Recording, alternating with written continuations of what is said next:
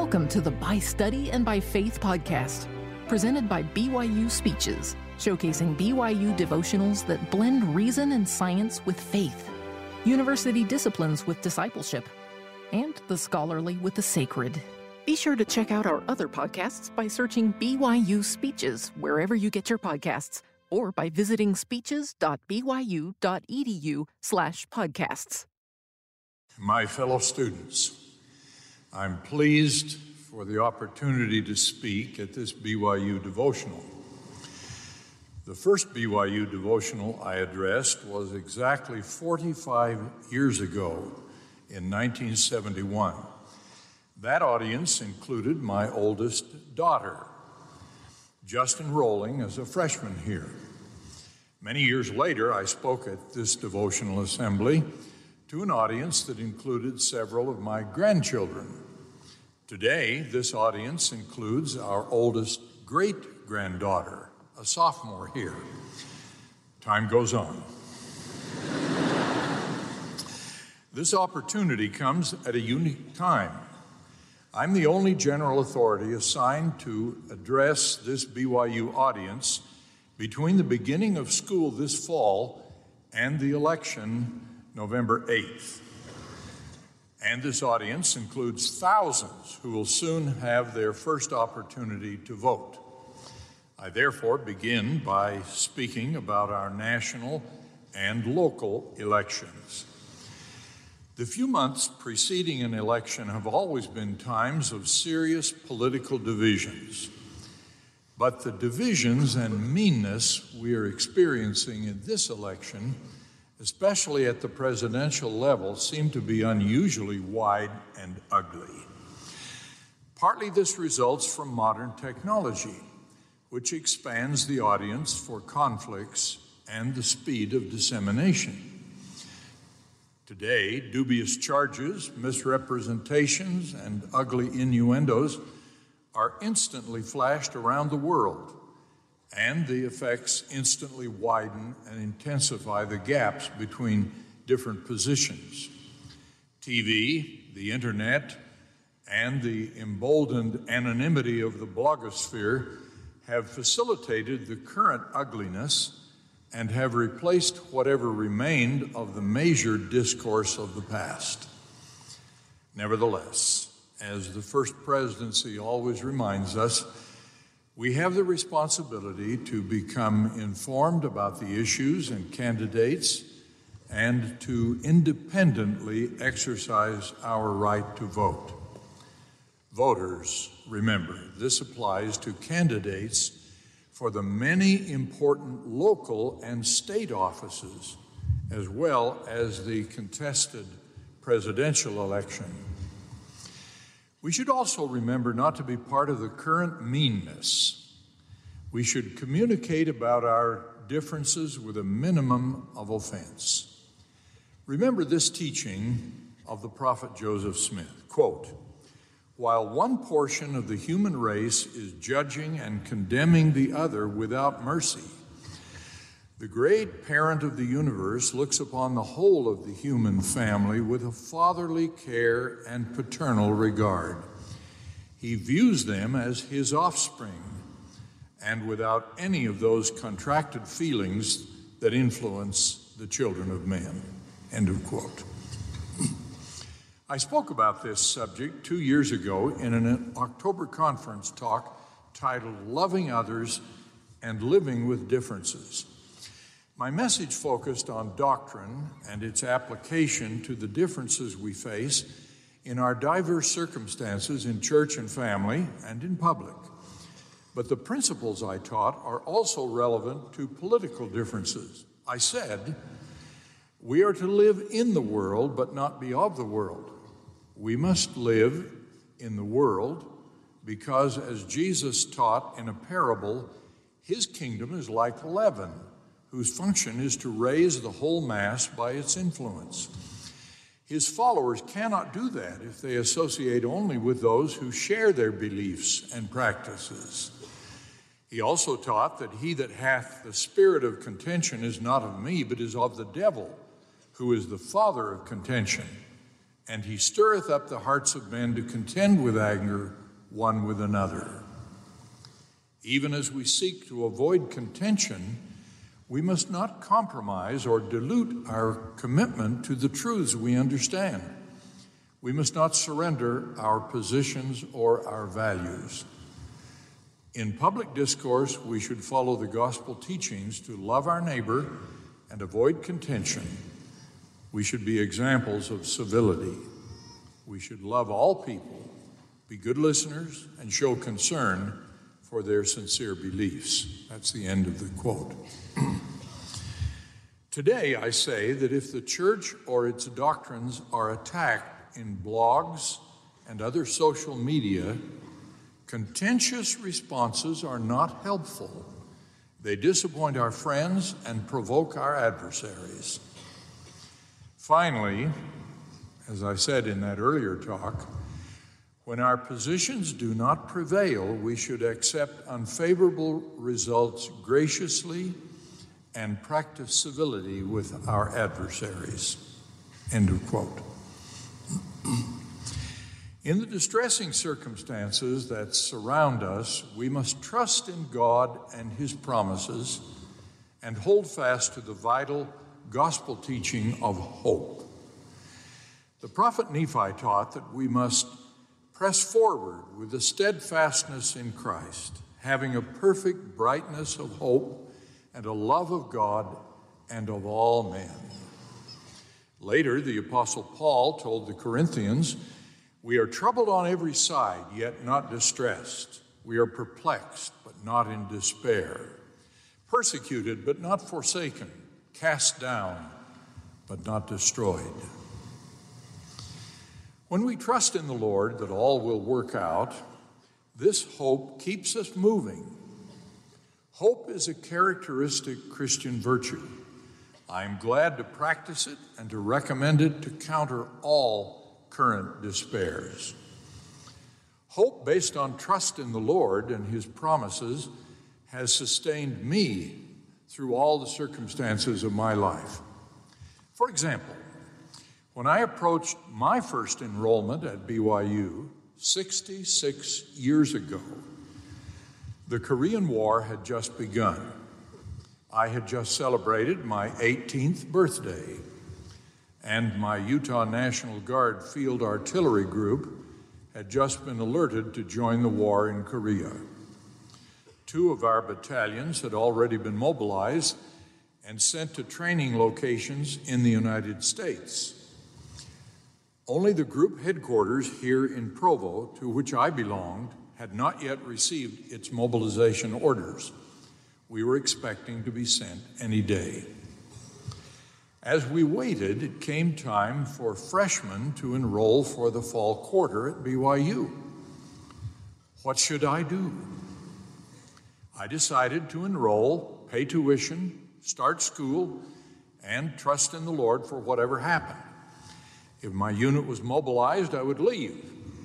If not, I would at least be proceeding forward with my education. Incidentally, the total enrollment at BYU that quarter was only 4,500 students, and the tuition and fees were only $45.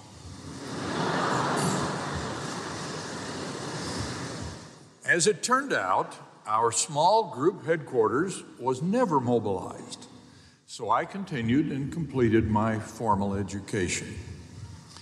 Every generation has challenges that can cause discouragement in those without hope. The future is always clouded with uncertainties, wars and depressions being only two examples. While some abandon progress, you of faith should hope on and press on with your education, your lives, and your families. Some years ago, President Monson gave this valuable counsel quote, My brothers and sisters, today as we look at the world around us, we are faced with problems which are serious and of great concern to us. My counsel for all of us is to look to the lighthouse of the Lord. There is no fog so dense, no night so dark, no gale so strong no mariner so lost but what its beacon light can rescue. It beckons through the storms of life. The lighthouse of the Lord sends forth signals readily recognized and never failing. End of quote. Those words comfort me as I view the terrible conflicts in today's world and the extreme moral and policy divisions that separate different citizens and different aspiring leaders. We should all rely on this assurance in modern revelation Fear not, little flock, do good. Let earth and hell combine against you, for if ye are built upon my rock, they cannot prevail. End of quote. With faith and hope and with God's help, we will prevail against our challenges. As Elder Kim B. Clark told your teachers and leaders a few weeks ago, BYU and its values are under attack. We're being asked, all of us, to do hard things for which we need greater faith in the Lord Jesus Christ, who will open doors that are closed. He will inspire and guide and provide. He is in charge. End of quote. I now speak of one of the challenges that face us the meaning and application of the vital constitutional guarantees that government authority shall make no laws or regulations abridging the freedom of speech or of the press or the right of the people peaceably to assemble. Those rights are fundamental to our constitutional order, not just to protect citizens against repressive government action, but also to foster the cherished open society that is the source of our freedom and prosperity. Beyond that, the free exercise of religion is vital because it ensures citizens the rights of worship and action that are fundamental to their being. For many years, I have paid close attention to the social and legal trends that are likely to affect the fundamental guarantees that are so vital to fulfill our church's mission and to accomplish BYU's educational mission.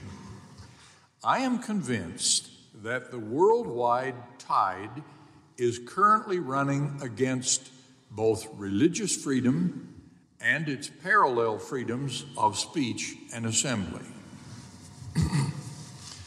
I believe religious freedom is declining because faith in God and the pursuit of God centered religion is declining worldwide. If one does not value religion, one usually does not put a high value on religious freedom. It is looked at as just another human right competing with other human rights when it seems to collide with them. I believe the freedoms of speech and assembly are also weakening because many influential persons see them as colliding with competing values now deemed more important. Some extremists have even opposed free speech as an obstacle to achieving their policy goals. In our current cultural and political atmosphere, we are distressed to see official and private infringements on free speech, free association, and the free exercise of religion that pose threats to our free and open society. While a political party in power at the federal or state level has greater potential to sponsor official threats, such threats can also be made by others. Most of the examples I will give are in higher education, but comparable examples could be given in the broader society, including the media, the arts, business, politics, and other areas of culture. I have chosen to concentrate on higher education since these examples are most appropriate for discussion with a university audience at BYU. Free speech has always been highly valued in education, But open inquiry and communication are currently being replaced on too many campuses by a culture of intellectual conformity and the silencing or intimidation of opposition. This culture even includes formal or informal punishment of those with political views not currently in favor. As I provide my list of examples, I invite you to augment or challenge these with observations of your own. Weigh the whole and reach your own conclusions. As you do, note the close relationship between the free exercise of religion and the associated rights of free speech and freedom of assembly. One, earlier this year, a group in the California legislature sought to deny state funding to students of private colleges and universities that rely on religious exemptions from Title IX non discrimination requirements. Fortunately, that effort was blocked but it will return next year. Title IX is the same federal statute that was sought to be used to force BYU to have co ed dorms when I was president 40 years ago. BYU prevailed in that earlier contest, but in today's political climate, such attempts to override the freedoms of religious colleges seem certain to continue. Two, a more common and more personal challenge to free speech in current policy debates is the labeling of opposition arguments as hate speech or bigotry. This kind of name calling chills free speech by seeking to penalize the speech of opponents, personally, socially, or professionally. A legal scholar's recent book, which advocates pluralism, mutual respect, and coexistence, states that the label bigot is a, quote, conversation stopper because it attributes a particular negative motive to an action, end of quote. The author observes that this kind of labeling, quote, frequently appears against religious believers and groups that maintain traditional beliefs about sexuality in their internal membership requirements. End of quote. Incidentally, my Webster's dictionary defines bigot as a person who is utterly intolerant of any creed, belief, or opinion that differs from his own. Who fits that description in this contest of motives and opinions? Three,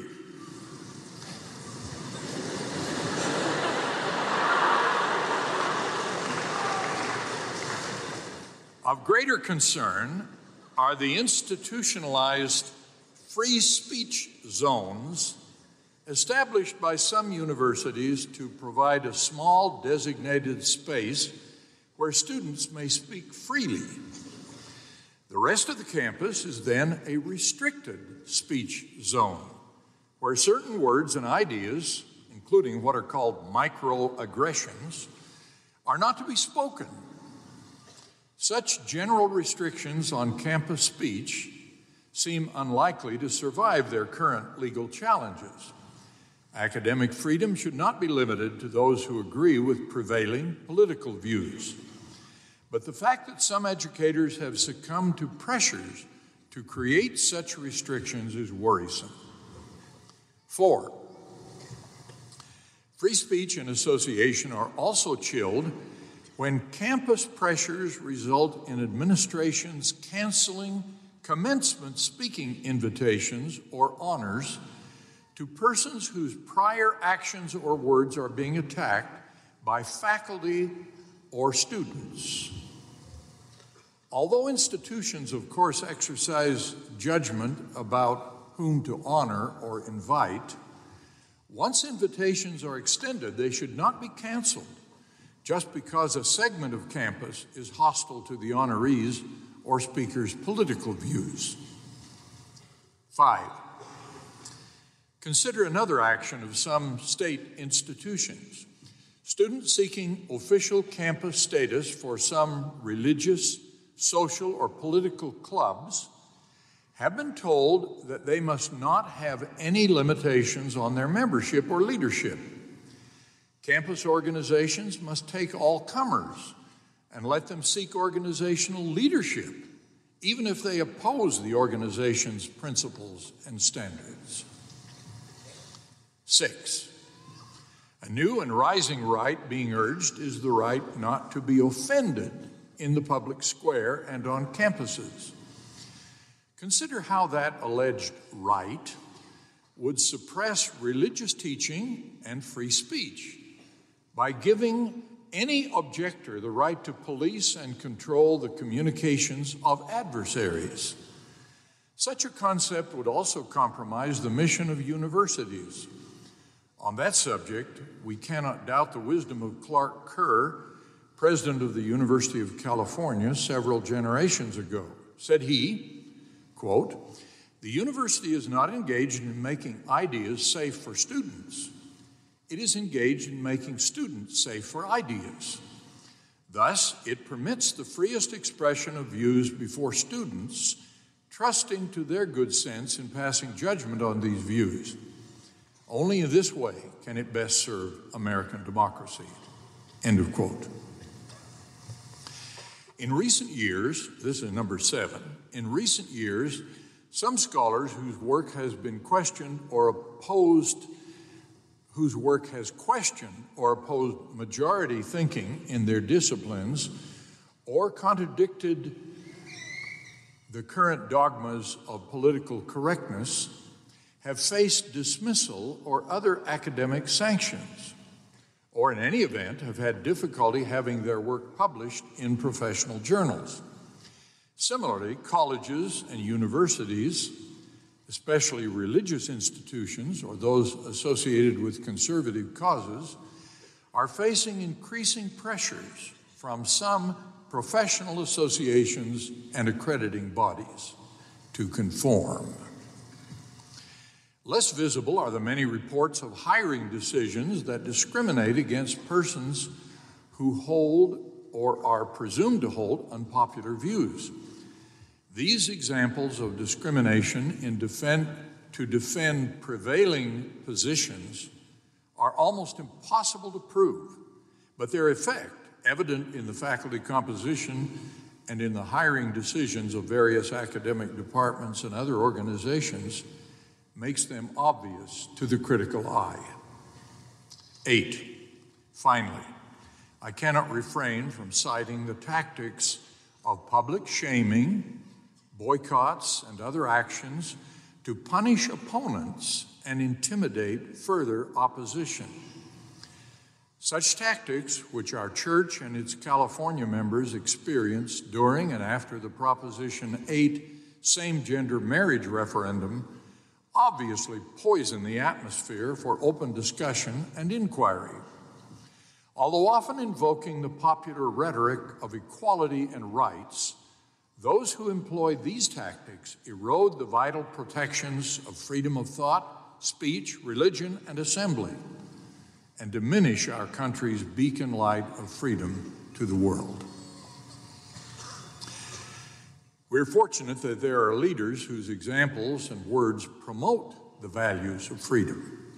Two years ago, the leadership of the University of Chicago noted recent events nationwide that have tested institutional commitments to free and open discourse.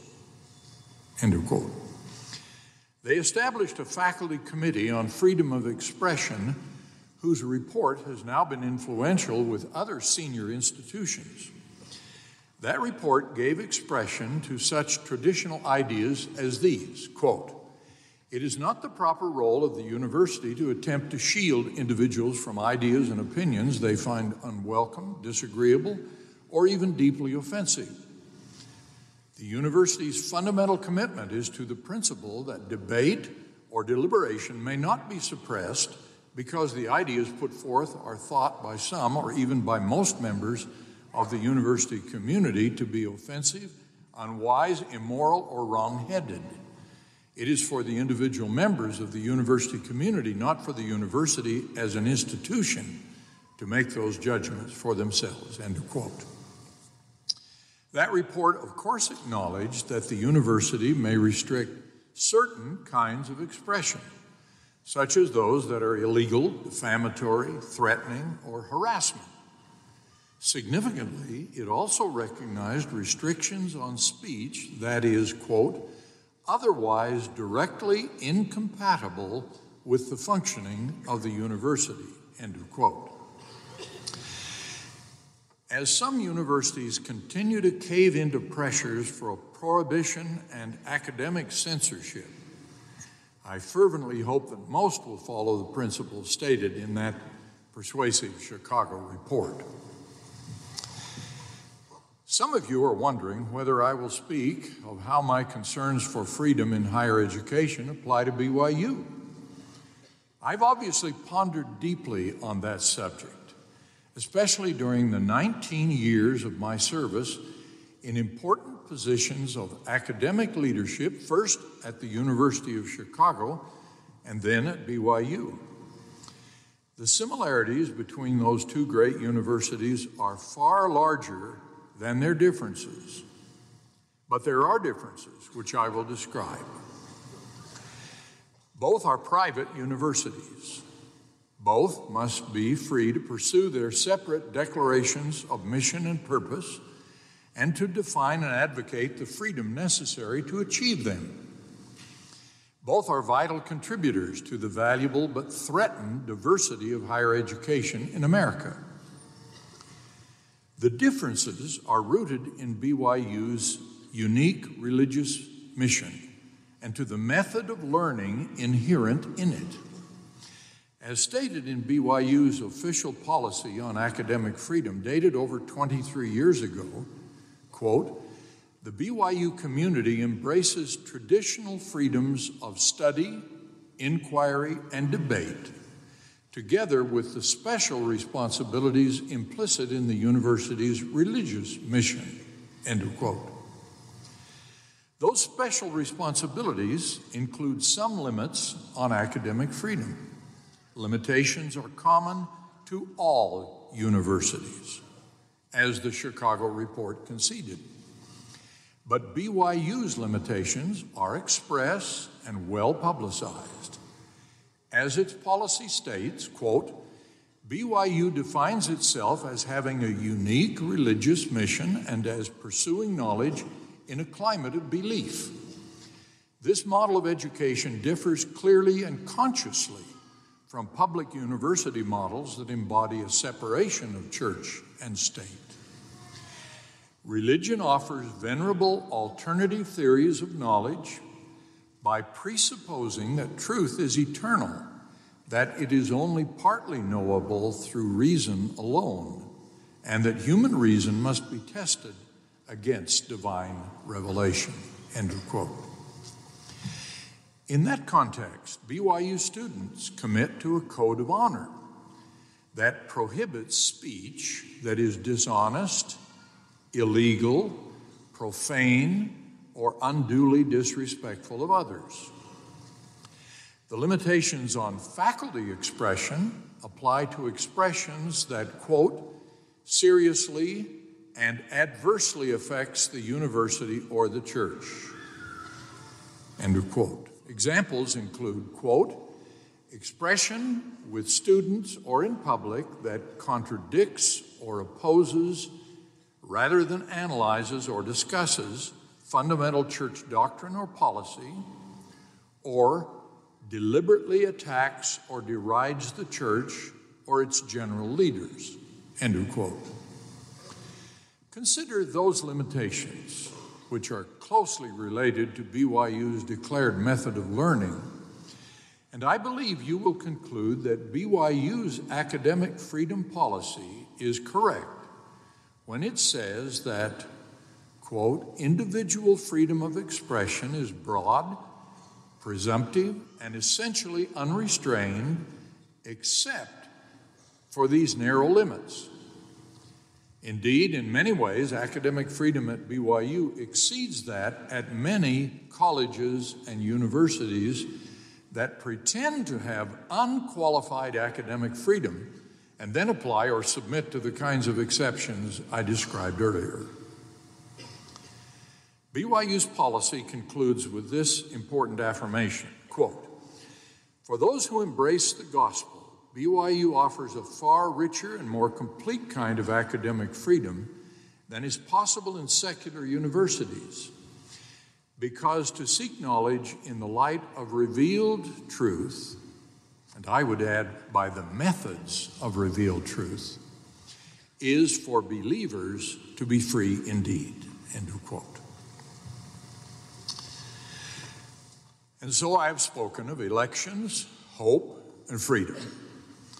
In these distressing times, our freedom and hope can best be fostered by five actions. One, we must concentrate on what we have in common with our neighbors and fellow citizens. Two, we must strive for mutual understanding and treat all with goodwill. Three, we must exercise patience. Four, we should all speak out for religion and the importance of religious freedom.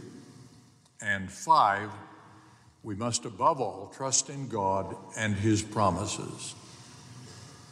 I testify of the reality of our Lord and Savior Jesus Christ and of the promise expressed by his servant Mormon, who said, And what is it that ye shall hope for? Behold, I say unto you that ye shall have hope through the atonement of Christ and the power of his resurrection to be raised unto life eternal. And this because of your faith in him according to the promise. In the name of Jesus Christ, amen. You've been listening to the By Study and by Faith podcast presented by BYU Speeches. Please check out our other podcasts of recent speeches, classic speeches, and BYU Speeches compilations on love and marriage. Overcoming adversity. Come follow me, the prophet Joseph Smith, and Jesus Christ, our Savior and Redeemer. Go to speeches.byu.edu and click on podcasts for more information. You can also find all BYU Speeches podcasts at your preferred podcast provider.